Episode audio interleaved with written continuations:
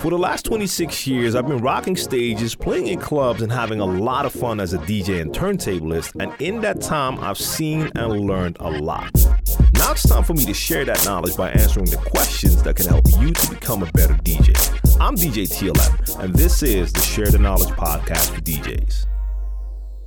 Today's podcast is brought to you by Bandzoogle.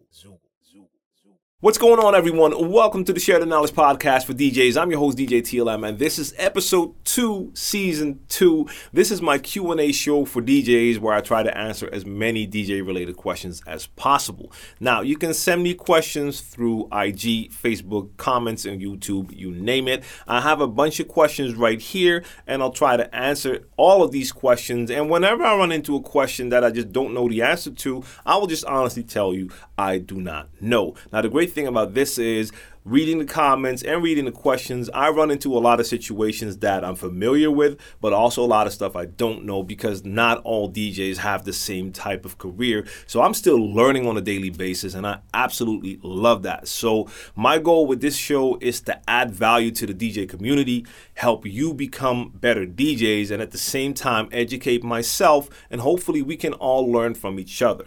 Now, I have a bunch of questions ready. Like I said, I want to talk about social media, taking your DJ skills to the next level, playing DJ pool tracks in public. I mean, these are all questions I received. And before I get into those questions, just a quick little plug. If you want to know more about me, make sure you check me out on DJTLM.com. And if you're not familiar with my video content, you should definitely check out DJTLM TV on YouTube. Uh, I do post content in different places, but that's where you find like 450 DJ related videos right now. And if you want to find me anywhere else on social media, the handle is DJTLM everywhere. If you want to send me a question, share the knowledge at djtlm.com, but you can also just check the comment section or DMs on Instagram work really well. Let's get into the show and let's get into the first question. So let's get into that first question. It's about social media, and this question comes all the way from India. Talking about Instagram, I see a lot of DJs that are using bots and automation just to increase their following to try to show themselves bigger than they actually are a lot of DJs, especially female DJs here in India, who don't even know how to beat match, are doing big clubs and events with pre-mixed sets just because they're females and have good social media following and management teams. What's your take on this? Do DJs need to spend more time and money on social media and marketing or on themselves to increase their creativity and talent in DJing and music? So my answer to the second part is very simple. That's both. And I'll talk about that in a minute. But let's just start at that beginning. So it's a fact that you have a lot of people, not just DJs, but people who find different ways to get that follower count up because they know it'll look better. So that could be fake followers, uh, buying comments, you name it. I've seen them, I know them. Um, sometimes it absolutely looks ridiculous. Like you have someone who will have like 65,000 followers on Instagram, but every photo they post will have maybe 100 likes and like one or two comments. Once you see that, you know most likely that's just not a real number or those followers are just not good followers, meaning they're not really an influencer because there's no engagement. The people aren't really interested. They probably just click follow because they like one video and never looked again. I don't know. But those numbers don't really add up. So, yes, you have people, not just in India, but in different places, who have a great social media following they have a marketing team. They built a brand for themselves. And because of that, they are now being booked to do all sorts of things. So they might get great brand deals to promote stuff, but they are also in a position where they can actually get booked to come DJ, even if they're like terrible DJs. And for some, it's like just a plan. They'll let themselves be booked as DJs. They don't know how to DJ. They'll have that pre mix set, like you said. Um, and they're getting away with it. It works. And you have to realize that this is not new. This has been going on forever. The only difference is back in the days, it used to be movie stars, athletes, you name it. And now we have people that are internet famous, but they still have a following, and that's all that counts. The promoters at a club like we can go back like 10 20 whatever years they would actually pay famous people to come to their club because it would be a good look for their club or event. Man, I even remember like what I would call not even like the famous famous, but like semi-famous people would still get nice amounts of money just to come through a party. They wouldn't even stay all night. They would stay like 20, 30 minutes. The photos would get taken and they'd be out again. Now, the same thing happens with people now that have that following. The only difference is, like I said, it's internet fame instead of like movie fame. But times have changed. A lot of internet famous people are actually bigger than some of these movie stars. They have a way larger following. You have people on YouTube that put out videos, and every video they upload has like 10 or 20 million views, and they drop like multiple videos a week. Those are crazy, crazy numbers. So it's just business. I understand that's how promoters and club owners look at it. Now, as far as they get them getting booked, if they book someone who's famous and has a following and it will attract a crowd, even if it's a terrible DJ, if that club is full and people are all anxious to see that person, for the club owner, it's a win.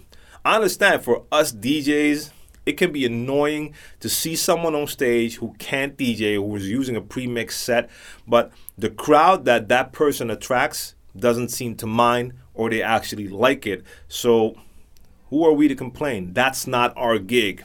And the club owner's fine with it. They're going to continue to do that. Um, so yeah, it might be a fact that it's because they're females, uh, probably with like a good-looking females with a big Instagram following, and they can promote to their followers like I'm DJing at that club and people will come. It's business, so nothing you can really do about that. So let's skip that. That is what it is. Feel about it how you want to feel about it. I'm not saying it's a good thing or bad thing. You have to decide how you feel about that. It's just how it is. We cannot change that. Now the second part like you asked, spend more time and money on social media and marketing or on your skills. It has to be both. We're living in an era where you cannot depend on just your skills.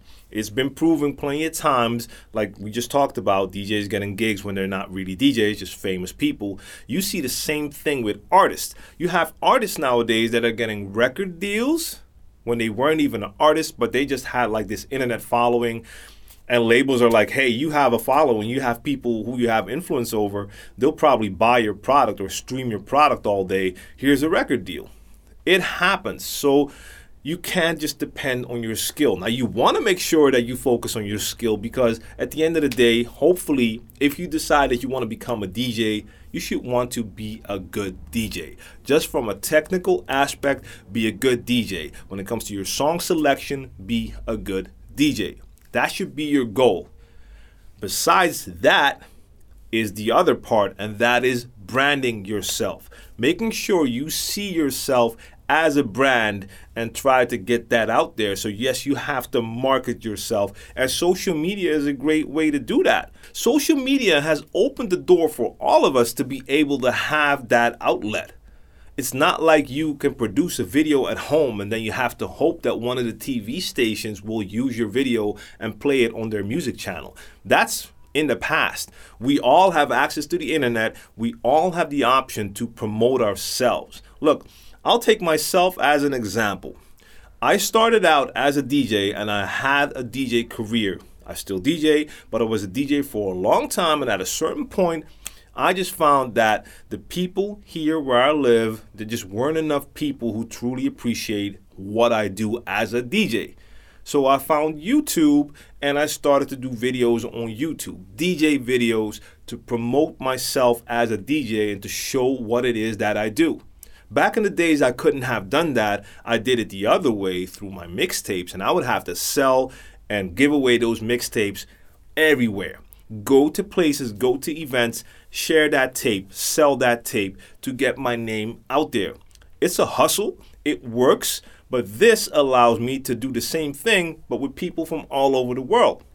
Now, even though YouTube and mixes didn't work out after I did it for a couple of years, I already found a new audience from all over the world. Now, of course, after that, I made that switch and I started to do different types of videos that did not include music.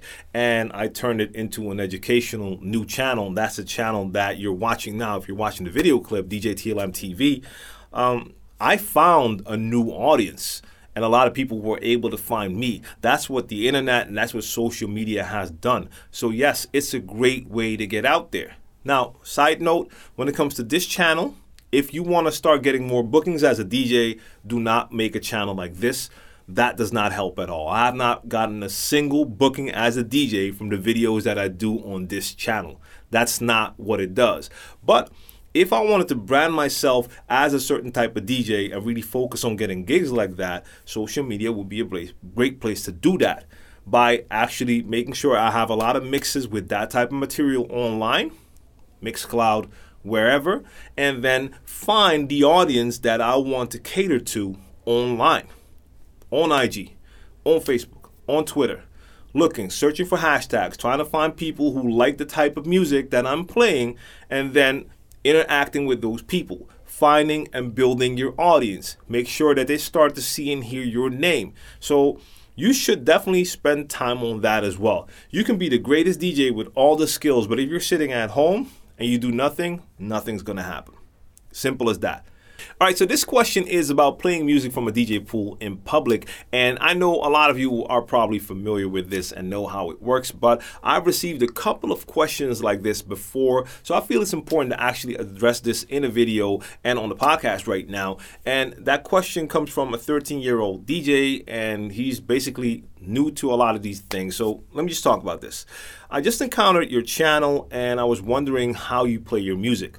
Do you have to buy every single song and album to avoid legal issues, or are there alternative legal solutions? In one of your videos, you talked about DJ pools. They sound great, but can you play the music from them at gigs, or are they just for reference, and do you have to be an established DJ to use them?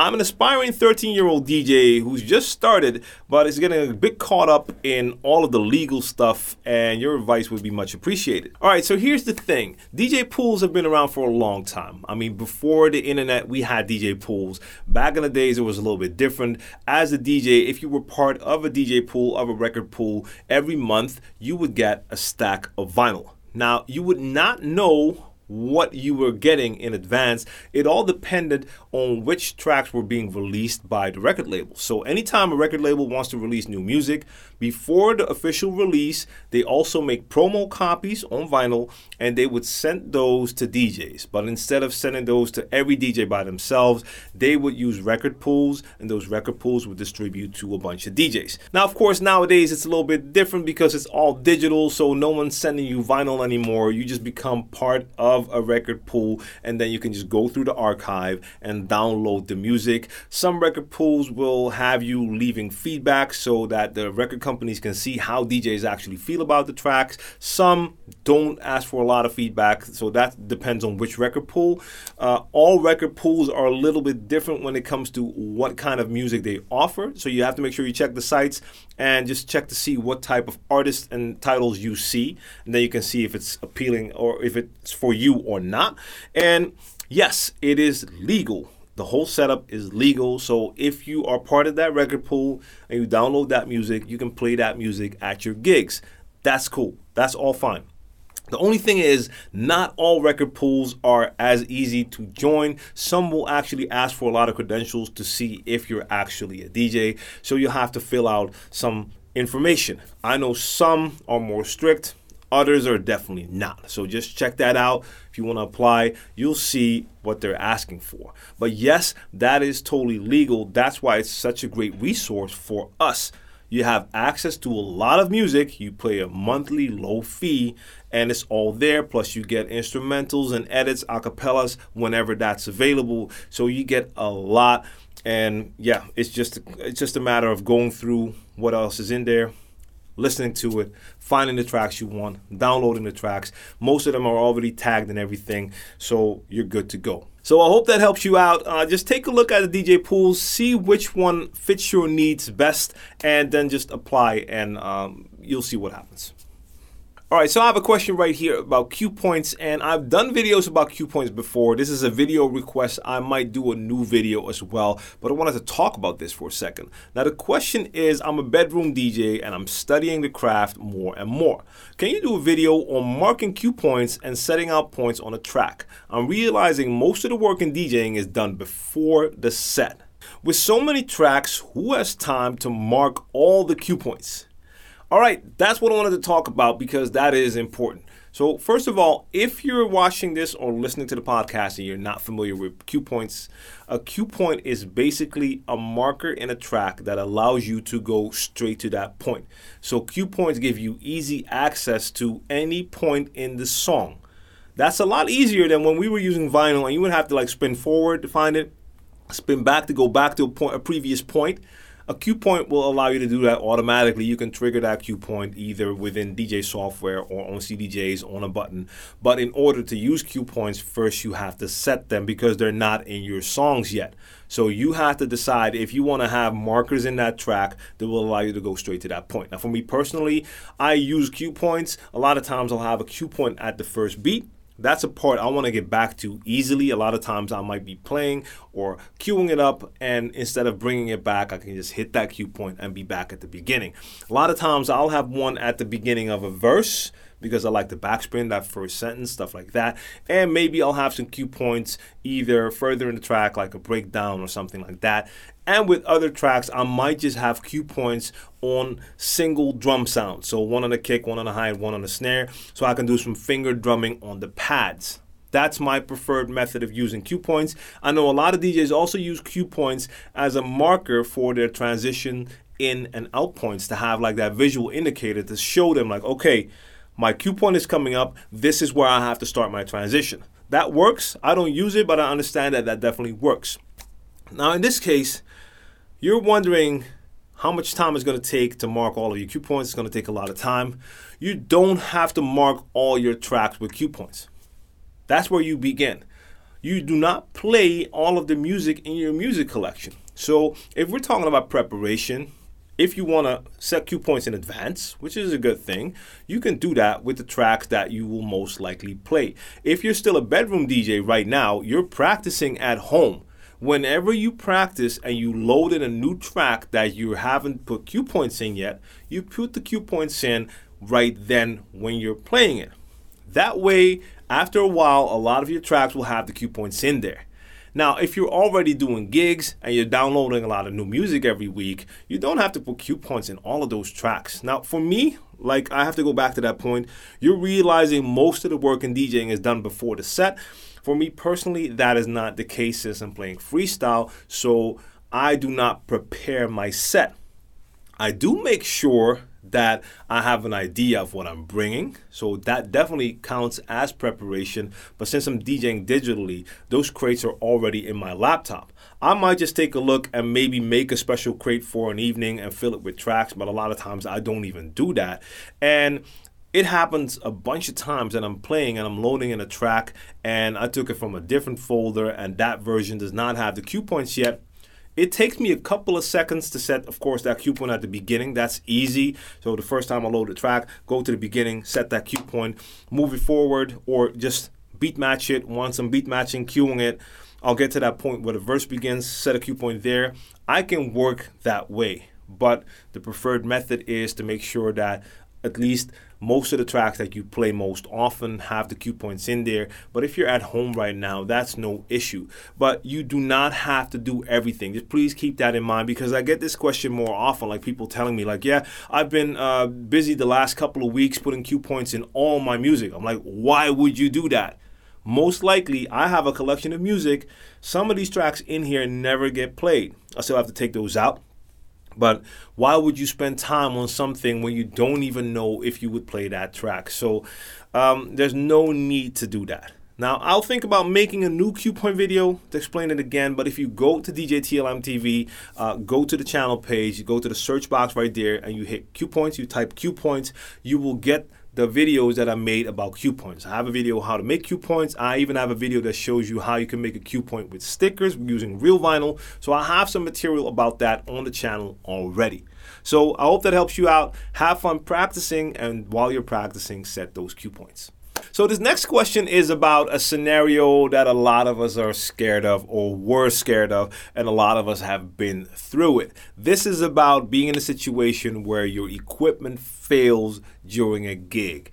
And yes, this question is about laptops, but I've seen plenty of situations where DJs were struggling with a CDJ that didn't work anymore, uh, a mixer failure, you name it. All sorts of things can happen. But let's go into this question.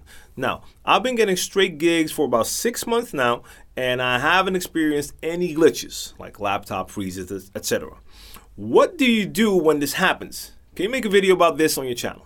I'm working with the SB2 and I don't have a four channel controller, so I can't play emergency mixes. So, what he means is if you have a four channel mixer and you're using two channels, you can use like one of the other two channels to connect like an extra device with a mix just in case.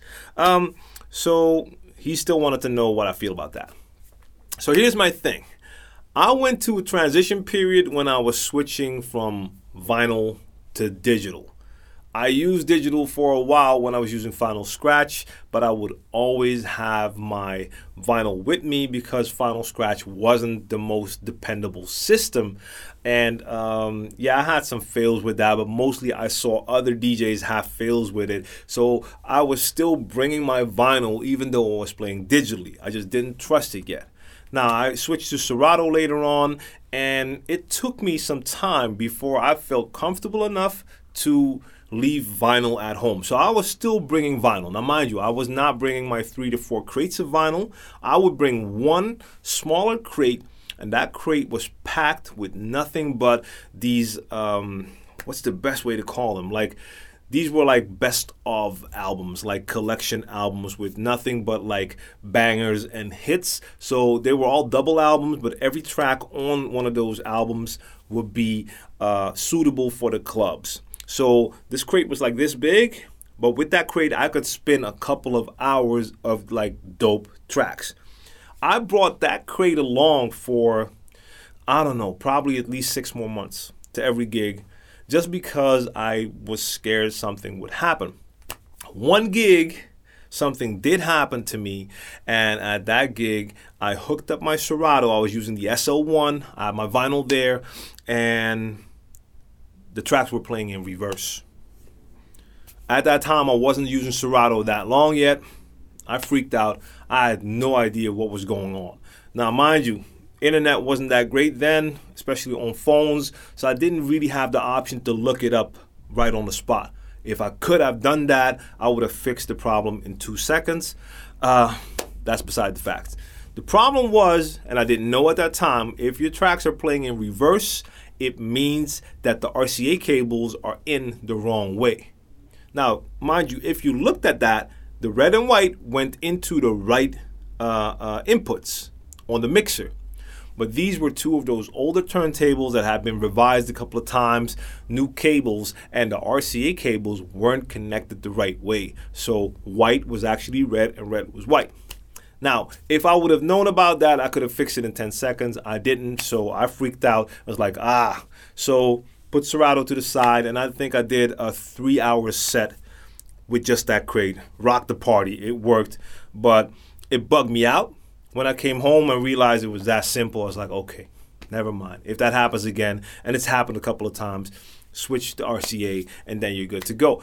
Now, I've played a gig where my laptop, my old, old laptop, that was like an old Windows computer I was using, um, it got too hot. The club was like crazy, a lot of humidity, a lot of heat, and it got so hot that the laptop just, it, it got to a point where it just said, and it went out. In that case, we were playing in a club and I was playing back to back with another DJ, and we had two sets right there. So there was also a CDJ set, I believe. There was a second set. So I just looked at him as like, play a track right now. And it took a couple of seconds and he just started a track. I actually just restarted my laptop and I lifted it up a bit, put something under it so air could come underneath it, and it did work for the rest of the night. That was the first time I realized I need a laptop stand because I would have my laptop like just flat on the floor, so the ventilation did not get its room. Lesson learned. That's how you learn a lot of these things by making the mistakes. Um, but in that case, I had the backup. Now, it would be in my best interest to always bring a backup and always have that connected. And I'll be very honest and tell you right now that I don't actually do that. I can't remember the last time I actually had something hooked up as a backup. Even when I'm playing on a set and there's a CDJ next to it, a lot of times I don't even have the flash drive in there. Now I have a flash drive, so if something would happen to my set, I could switch and go to the CDJs, but I don't have it in there. I just, I don't know. I feel comfortable with my set. I know that at any time something could happen. Um, and if that does, then if there's an extra set, then I'm in a position to just put in that flash drive, fix it that way. If there's nothing else, um, yeah, then we would have a problem. But I actually hardly ever play in spots where the DJ set I'm playing on is the only set there. Most of the times I'm playing in clubs where the rest of the DJs are playing on CDJs, and I'm the DJ coming in to play with turntables and Serato. So I know if anything happens, I use that. In your case, if you have um, your SB2 and you're doing gigs on that SB2, are you connecting that SB2 straight to a PA system or is your SB2 going into like an external mixer? It has to go into something. There has to be like a sound system at the venue where you're playing. Most likely, that sound system from the venue will have extra inputs. So what you could do basically is use some type, even if it's like a simple old school MP3 player. I still have my old iPod, 120 gigs of music on there. Uh, bring that and have that connected to that PA system. If anything would happen to your set, you would have to like signal the engineer or whoever's in charge of the sound to start something on that even if it takes a couple of seconds, that's gonna go on and it's gonna give you time to figure out what's going on. Now, if your laptop is dead and it's not coming up, uh, it's not going on again. Um, I don't know how you would fix that if your setup is the only setup there. So in that case, you're screwed. All right, so let's talk about a question about taking it to the next level. And I have to say right off the bat, before even reading the question, this can be interpreted in a lot of different ways because there are different ways you can take it to a next level. So if you're a bedroom DJ right now and you want to start playing in clubs, that's taking it to a next level. Uh, if you just learned how to mix and your transitions are going okay, but now you're starting to incorporate turntablism, that's taking it to a next level. If you're already playing in bars, but now you're going to play bigger events, that is the next level. So there's different ways to interpret that. And I wanted to say that before I get into this question because I'm actually not totally sure what is meant in this case. So the question is how do you know or what level of skill does it take to take it to the next level with your DJing? Like you're making a living with DJing. How do you get better if you're a family man with a full time job and a busy lifestyle, aside from DJing, our lifestyle is always on the go. When I have a gig, that's the only time uh, things slow down for me. I'm not very good at scratching, really haven't had the motivation to learn it like you do. Um, transitioning is very good, and I'm pretty creative as well with that. I have around 10 grand worth of equipment, lights, speakers, controllers, etc. Uh, the market where I live for DJing really isn't here. Most clubs, bars, etc., around me don't like hip hop and dance genres, uh, genres that I play. It's more country, classic rock crowds. So it's hard to get known playing that kind of music. So that's the thing. There's a couple of different things within this question. The first thing is about knowing what level of skill does it take to take it to the next level with your DJing. Like if you're already busy DJing, how do you get better? Now, if we're talking about skills getting better, practice is the only solution. Now, if you're doing gigs, your gig is also practice, but if you want to really take it to a next level with your skills, you have to find time to practice. Now, as someone who has spent time being a full time DJ and family man, I know that, yeah, we live a busy lifestyle, but it's not like there's no time left. If you currently have no time left, there's a very good possibility that you're not spending your time right. Um, if you take a close look at your time, you most likely will find that you're wasting quite a lot of time that could have been spent on more productive things.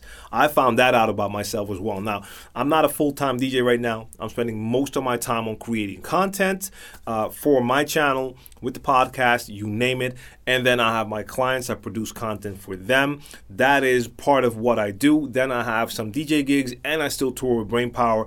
All of that combined creates uh, or is what I do right now. So I'm living in an era, and we're living in an era where I'm able to actually diversify and do like five, six different things that are all DJ related. So to me, that's perfect. Now, that makes it even more busy than when you're just a DJ because to be honest, DJ life isn't that hectic if you're a family man and you do gigs on the weekend or even if you have some weekday gigs, it's not like you're running around all day that's it for me, at least. That's not the case. You will still have extra time here and there.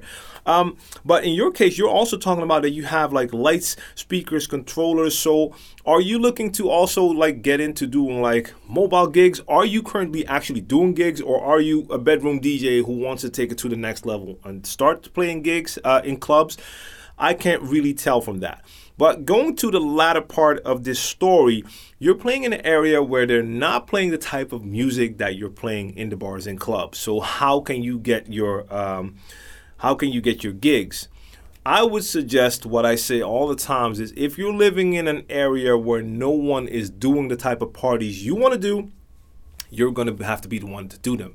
Now, do a small event for people who actually like the music that you play. So you're going to have to do the research, or maybe you already know this. Are there people in your area who would love to hear the music that you're playing and don't want to go to the bars where they're playing like the country and classic rock? I can imagine that there's basically no place on the planet where there's still only people who want to hear country and classic rock. So most likely there will be a crowd there that wants to hear hip hop and dance, uh, dance and those type of genres. Find those people. If not in person, search online. Find those people and organize a small event to build your own fan base. And I mean small, small. I've talked about this in several other videos, but that is an option. Or you have to start looking beyond your own area and find out where the places are, where they are more into the music that you're playing. So there's multiple ways to interpret, and I hope I kind of answered that but just keep in mind that that is part of the thing. If you want to get better as a DJ, you're going to have to spend that time and practice and become better and evolve, add more to your skill set. If we're talking about actually venturing out and doing gigs, you have to start finding the spots where you could actually play. If they're not in your area, you're going to have to create that for yourself or move out and find it somewhere else. Now, if you want to know more, hit me back. Um, once again, I don't know. I I think this was uh, a YouTube question, if I'm not mistaken. So hit me back if you hear this or see this. Uh, if you have more information. All right.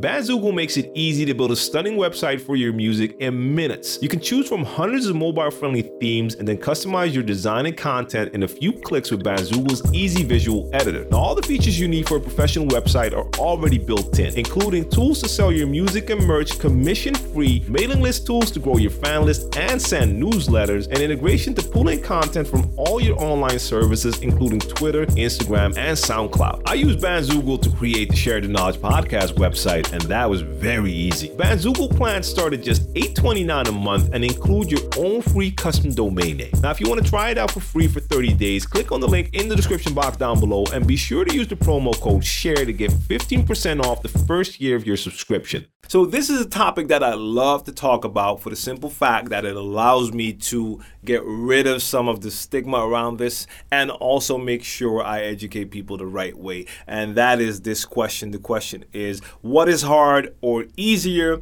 scratching with a jog wheel or actual vinyl?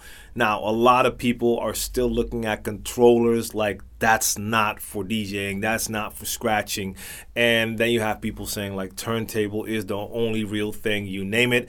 That discussion is so old, it's incredible that it's still alive. But here's the thing you have plenty controllers out there that are great for basic scratching. You can learn basic scratches on those controllers, a lot of the controllers. Uh, so, scratching with a jog wheel, it works. You can definitely do it.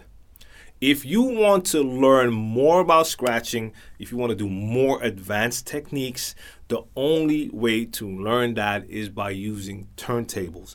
It is a different feeling. It allows you to truly feel the movement, and that really helps you out.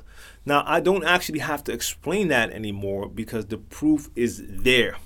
Have you seen or do you know any DJ who started on a controller, still plays with a controller, and has totally mastered like turntablism skills? I highly doubt it. I've seen great performances on controllers, but all of those DJs performing those routines started with turntables. That's where they learned the technique. And the muscle memory they have allows them to do those same things with that non moving platter. That's it for me. I can do things on a small controller. You might have that same controller, you learn on that, and I'll do things that make you say, like, wait a minute, how can you do that with this controller? that never works for me. That is, that's what I noticed because with like a small controller, with like no visual indicators, nothing, I was still able to do the right hand movement because my hand is actually used to having to do a certain movement because of the moving platter. That's for me, that's the best way for me to explain it. It just gives you a better feeling and you have more control over it. So if you want to learn how to scratch, you can use your controller. If you want to take that to a next level, advanced scratches, turntablism, a turntable is still the best tool to learn how to do that. Now, if you use that to learn how to do it, you can go back to that controller and do iller things with it that you could ever do before. But chances are, after you've done it with the turntable, you'll prefer the moving platters for scratching and turntablism. I still have my turntables, but that's why I also like all the controllers with moving platters. That's why the NS7 when it came out, that was like, I love that thing. It gave me that vinyl feel, and it gave me all the advantages of a controller. So hard, easier, basic scratches you can do on anything. If you want to go further than that, take that turntable. Like for instance, I did a Saturday sessions video where I'm actually using the SB, and this same person here is telling me that he has the DDJ SB. Uh, check out that video if you haven't checked it out, and you can see what I'm doing with that SB. I actually start on a turntable, and then I do the same thing on that SB. And for a lot of people who just start on that SB, it's going to be really hard to do the same thing I did if they haven't learned to do that on a turntable first. But if we're talking about basic scratches, you want to do like a baby scratch, you want to do some cuts, you want to transform, all of that stuff can be done with controllers, CDJs, no problem. But if you're asking me like what's harder, what's easier, that's pretty subjective. Like for me, a turntable feels better so for me, it's easier on a turntable than it is on a jog wheel because that's like a non-moving piece of plastic. That does not give me the same feel. I can do it, but I'll prefer that moving platter. If you started out on a jog wheel, that's all you know.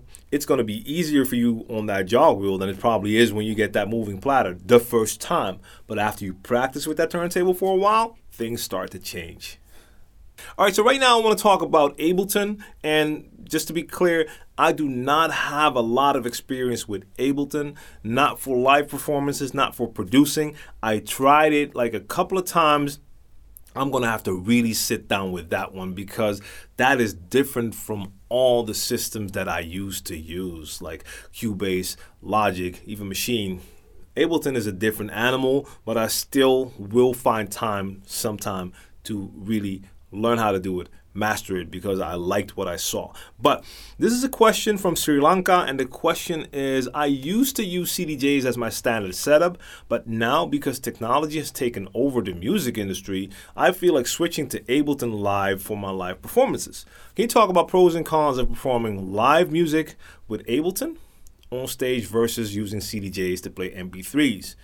Now, look, First of all, you want to switch because technology has taken over the music industry. I'm not sure what that actually means. So you would have to elaborate. Like, yes, tech is definitely playing a bigger part. And if we're talking about technology and we're including the internet, the internet has totally changed the way the music industry works from sales to streams, you name it. That's a fact. But that has nothing to do with you playing a DJ set if you decide that you want to go to Ableton to play live music, that is a conscious decision to switch from just playing songs to actually becoming more of a performer because Ableton does allow you to be way more creative. You can load tracks in there, but you can also have like your own music in there, mix it in, then take certain parts of the track out, just let you hear like drums or just melody. You have options and you can do a lot of fun stuff with it. Now, mind you, again, I'll tell you, I do not have a lot of experience with it, but I've seen people use it. I've seen that you have a lot of possibilities and it could be great for live performances, especially if you're a DJ who's performing with like an artist. I've seen DJs do that as well. Great. A lot of tools in there that are great to use, but it is a totally different animal than going on stage and playing songs. And that could be from a CDJ, that could be from turntables, a controller, doesn't really matter. So, it has nothing to do with the fact that technology has taken over the music industry. That does not matter. So, my question to you would be Do you have your own music? Are you producing music? Do you have songs where you have the separate stems, the separate layers of the track?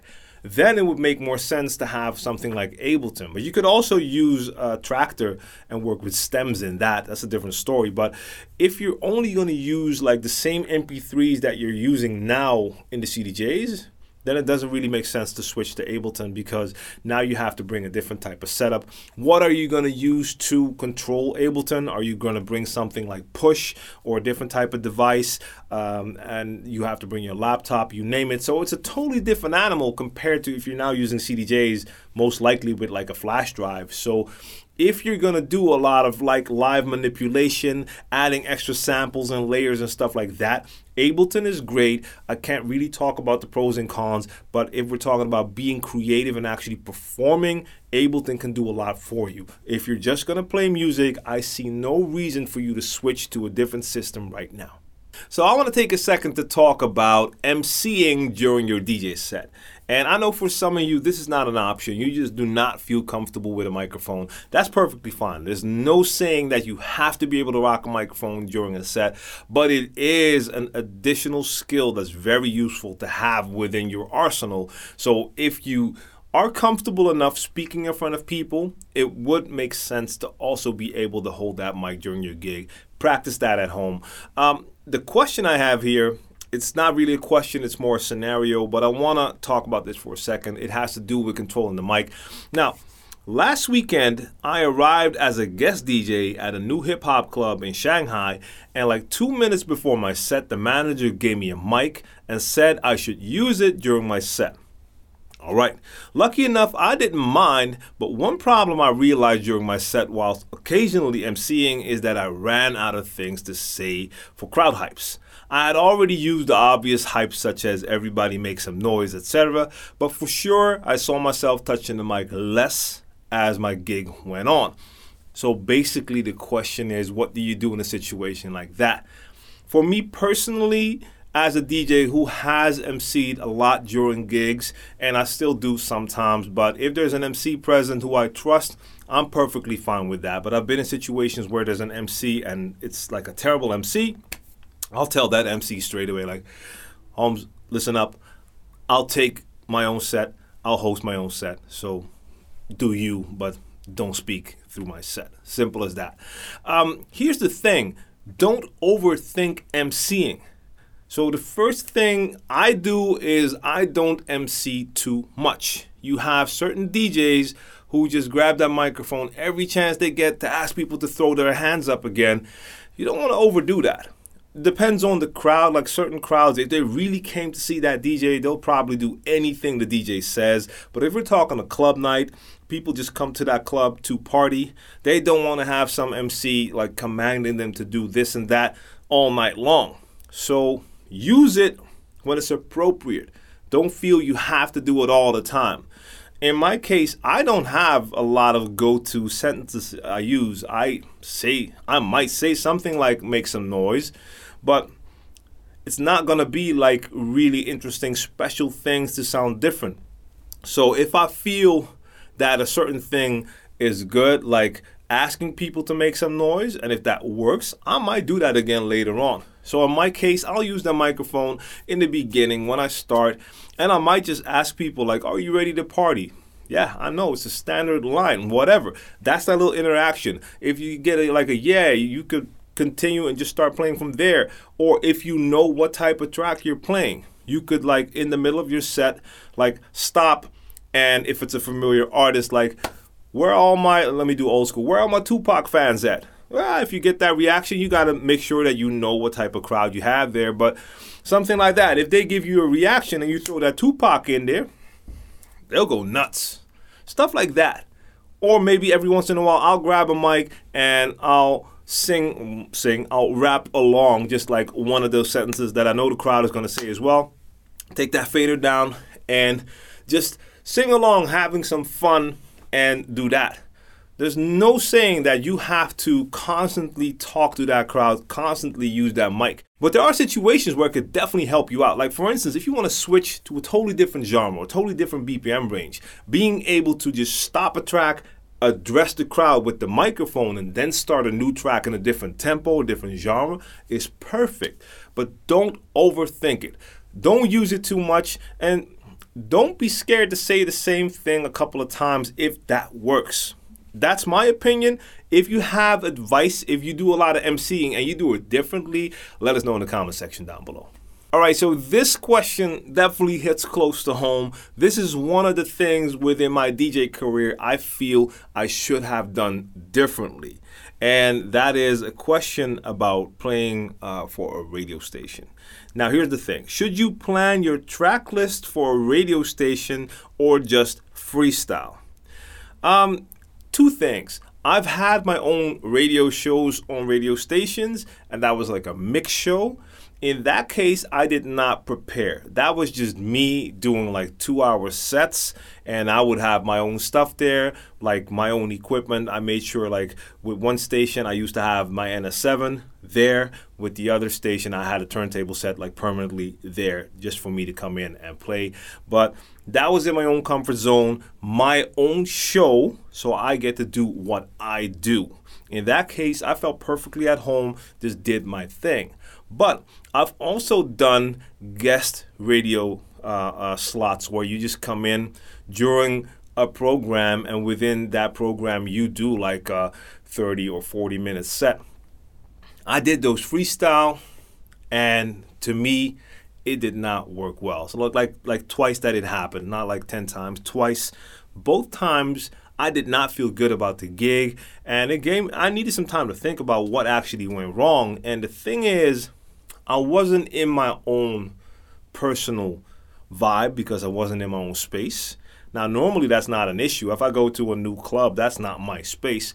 But if you're playing in a club, you have the crowd reaction, you have the crowd interaction. If you're in a radio station, you're in a booth, you do not have any interaction. There's no crowd, so you don't see how people react. When it's in an uncomfortable or unfamiliar surrounding, I just did not catch the vibe like I catch it when I'm in a club or even when I'm doing like my own sets for a radio station for my own radio show.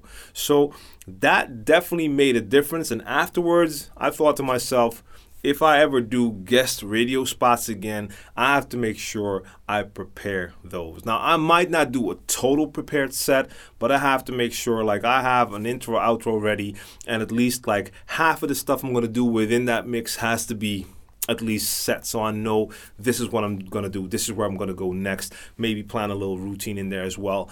Just because I'm not going to have that interaction. So I want to make sure that I have a solid thing prepared because I'm not going to get the energy. That's it for me. When I play freestyle, it's not just about reading the crowd to know what to play next. You're also going off their energy. Their energy feeds me when I'm playing. I didn't have that at the radio, so I needed to remind myself, like, okay, it's a different scenario, different surroundings, uh, treated in a different way.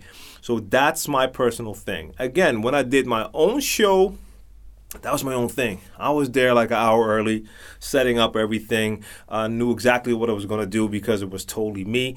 And that just felt different and I never really had that issue. Now, the thing also is for my own radio show, I made sure that I was live streaming it and I was reading comments on Twitter, people sending in requests. So there was sort of an interaction there. I had feedback while I was playing. So that's totally different. Now, it might be different now because uh, the radio gigs I was talking about, like the guest things, those were before the Twitter era and everything. So there really was like no feedback. So it is a different situation. But I would say at least know what you plan to do during a radio set you don't have to like prepare the entire mix but know what you're about to do. That helps out so you don't have to think about that and you don't have the crowd to give you that feedback. That's my opinion. Again if you're watching the video clip let me know how you handle that. If you do guest spots do you have a specific way to treat that if you do a radio guest spot? At your boy in the comment section all right, so for this question, we're going to take it a little bit to the personal side of things, talk about work life balance. And this question is all about that. So the question is I won't mind if you can talk about DJing and real life, being married, having children, putting the family first, turning down gigs because of the family, like when you move from your previous address to your present, and just stuff about transition from a kid to a full grown adult DJ. So yeah, we've been together for 17 years. So I've been in this situation that you could call the work-life balance situation where you have like your partner and then children come into the picture and turns into a family situation. Now, when it was just me and her, I definitely was able to choose the DJ side of things a lot more. That's just a different situation. When kids come into play, yo, those kids come first. That's that's my take on it. And I know not everyone will agree or feel the same, but for me it definitely changed the path of my career because my focus shifted. I was not spending as much time on my career as I was before, and I definitely turned down certain things because I wanted to be there. Now, it might have hurt my DJ career to an extent, but I have no regrets about that. So that's what I'm saying. I know DJs who go the opposite direction and they're killing it and they're doing great business, but they hardly see their kids. That's a choice as well. Same, it's not just for DJing. You have people in business, in daily life, doing that all day, seeing their kids like two hours a day, and for the rest of the time they're working. So that's their situation. As a DJ, we have a little bit more choice because we're not nine to fivers. But I chose family, and I'm very glad I did. I got to see both of my sons take their first step. I was there, I was present, I got to witness that. That's something no one can take away from me, and no gig on earth uh, can replace that.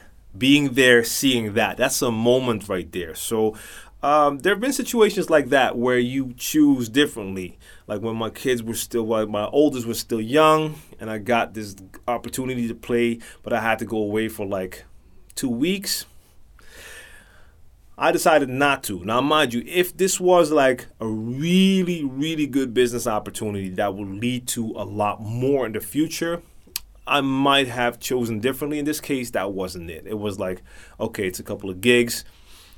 They're paid okay, but it's nothing special, and it's going to take me away for my newborn two weeks. No, that's not happening. Now, that's when the kids just come into play. Of course, after that, if you are like really active within the family and you're part of the family, it changes your life.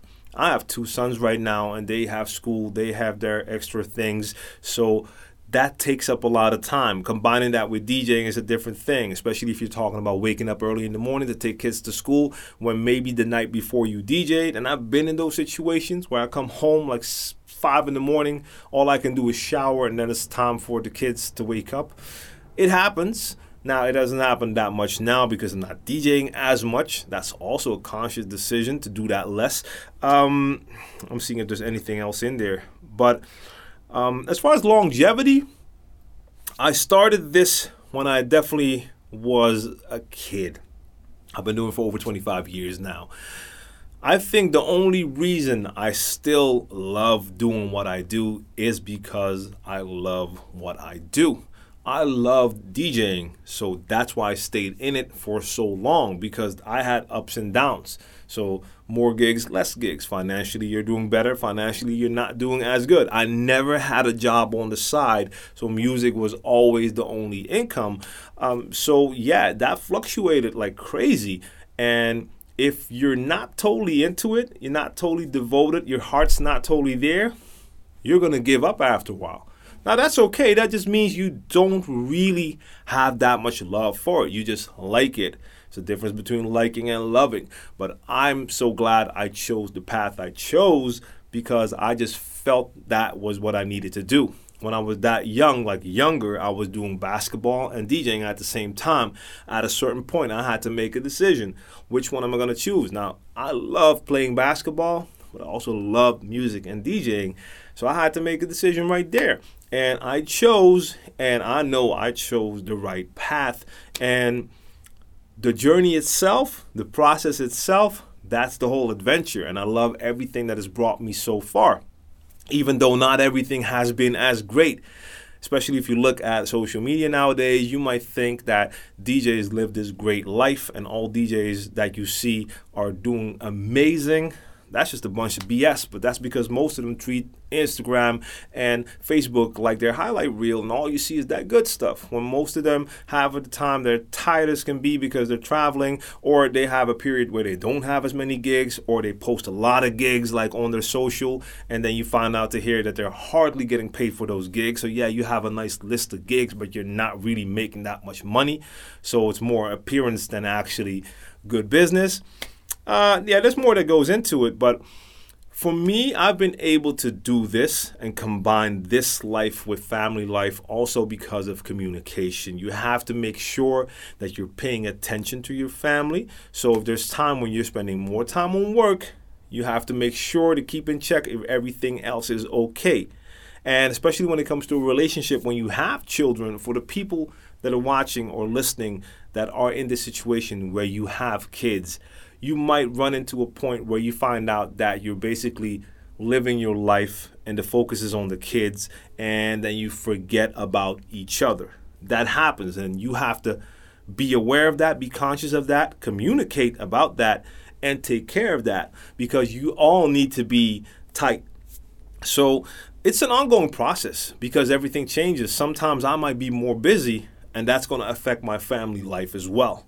And sometimes I'll have more time, so it all depends. But for me, it is that I chose something I love that gives me a lot of happiness, so that's also healthy for them.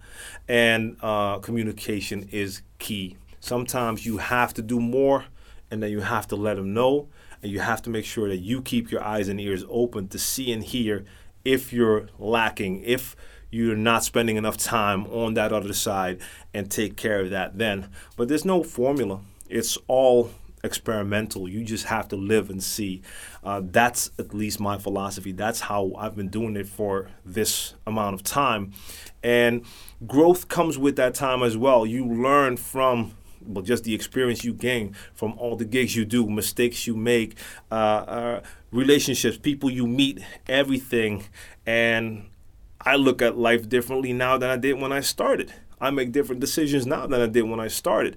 As a DJ, like I have the confidence and self awareness to know, like, no, nah, I'm not doing that gig because that's not a not not gonna give me a good feeling.